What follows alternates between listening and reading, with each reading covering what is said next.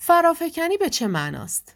یک من بیش از حد خودبین غالبا از سایه برای فرافکنی در مورد اشخاص دیگه بهره می‌گیره و سایه خودش رو روی دیگران منعکس می‌کنه. فرافکنی یا باستاب عبارت است از روندی که در اون بخش ناخودآگاه شخصیت یک خطا و یا حتی یک توانایی ذاتی متعلق به خود رو به شخص و یا موضوع دیگری نسبت میده.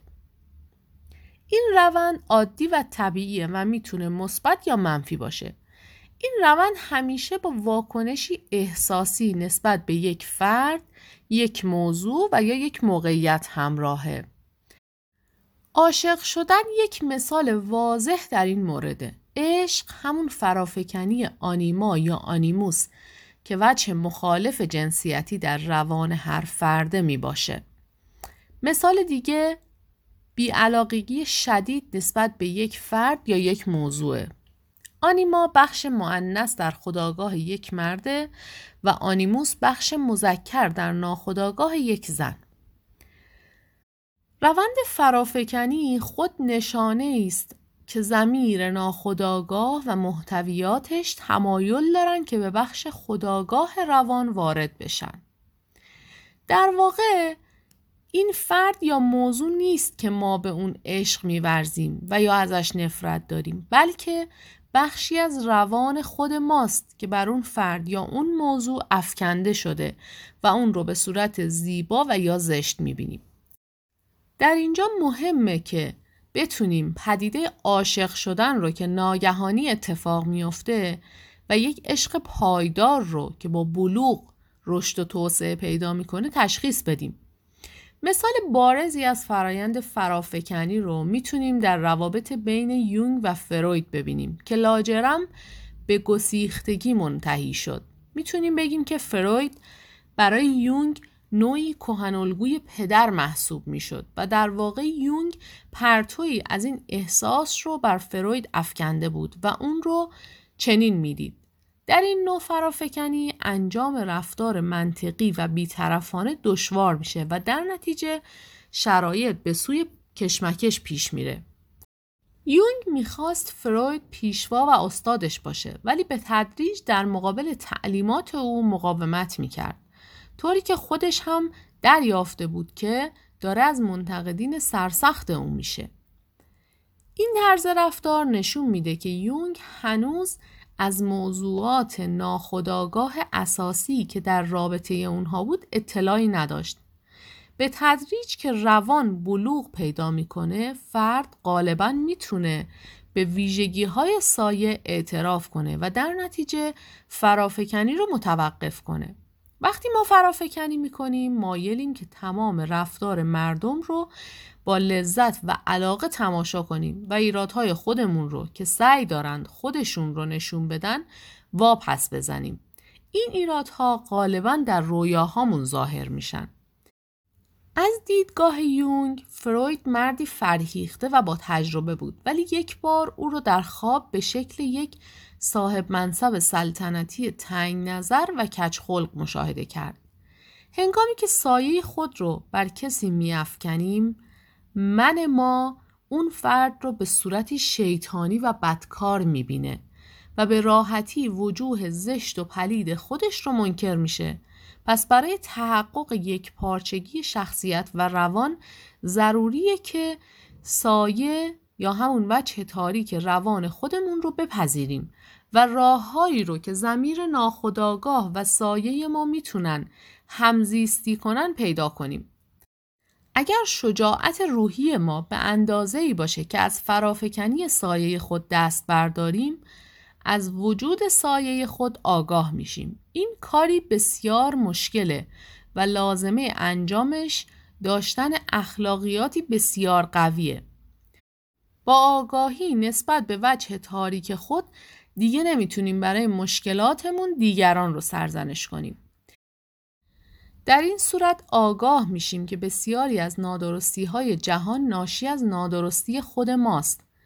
بخش های تاریک روانمون ظاهر میشه و واقعیت پیدا می‌کنه. یون معتقد اگه بخش تاریک و یا همون سایه روان خودمون رو بشناسیم و با اون مواجه بشیم خدمتی بسیار بزرگ برای این دنیا انجام دادیم و مسئولیت خودمون رو در ایجاد مشکلات عظیم اجتماعی به گردن گرفتیم.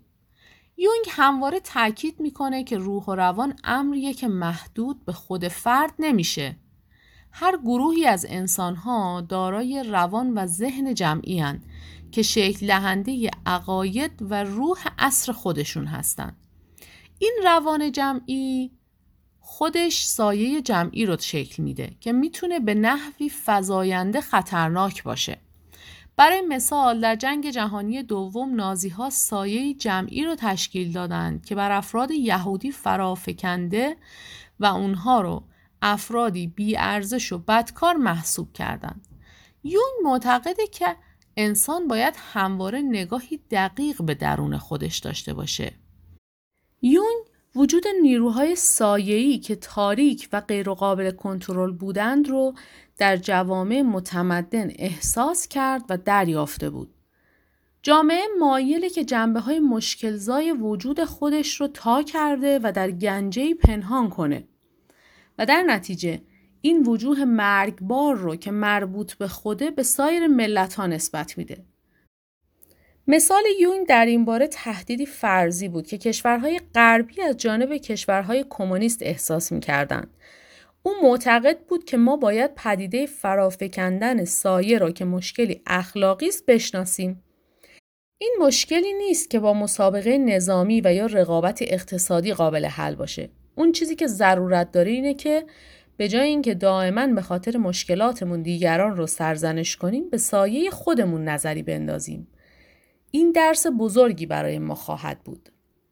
نتیجه بنابراین همه ما داره ابعاد وجودی در بخش ناخودآگاه روان خود هستیم که یکی از این بخش های ناخودآگاه روان قسمتی به نام سایه است که عبارت است از ویژگی های شخصیتی فرد که نمی‌تونه به اونها اعتراف کنه. در واقع شخص از داشتن اون واهمه داره و تمایلی به وجودشون نداره.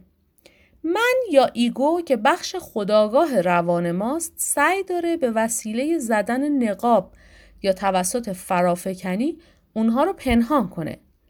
عملکردی که خیلی لازمه برای کشف خود و پیمودن سفر درونی به کار ببریم اینه که جنبه های تاریک وجود خود یعنی سایه هامون رو بشناسیم. می‌تونیم سایه رو از طریق فرافکنی های خودمون شناسایی کنیم. فرافکنی عبارت است از نسبت دادن ویژگی های خود به دیگران. در واقع ما از فرافکنی استفاده می کنیم و ویژگی های خود رو در دیگران می بینیم چون سعی داریم جنبه های از خود رو بپوشونیم. لازمه بگیم نقابی که من سعی داره استفاده کنه در واقع ویژگی برخلاف سایه است و من این رقاب رو انتخاب می‌کنه که سایه رو در تاریکی نگه داره. اگر می‌خواهیم خود حقیقیمان را بشناسیم و در سفر درونی قدم برداریم باید این بخش از ناخودآگاه را تحت عنوان سایه بشناسیم زیرا هرچه از شناخت سایه های خود دورتر باشیم با خود حقیقیمان بیگانه می‌شویم اما در صورت شناخت می توانیم به این بخش های تاریک وجود نور بتابانیم و به تصحیح آنها بپردازیم و در نهایت در سفر درونی به یک پارچگی و انسجام خودمان نزدیک شویم.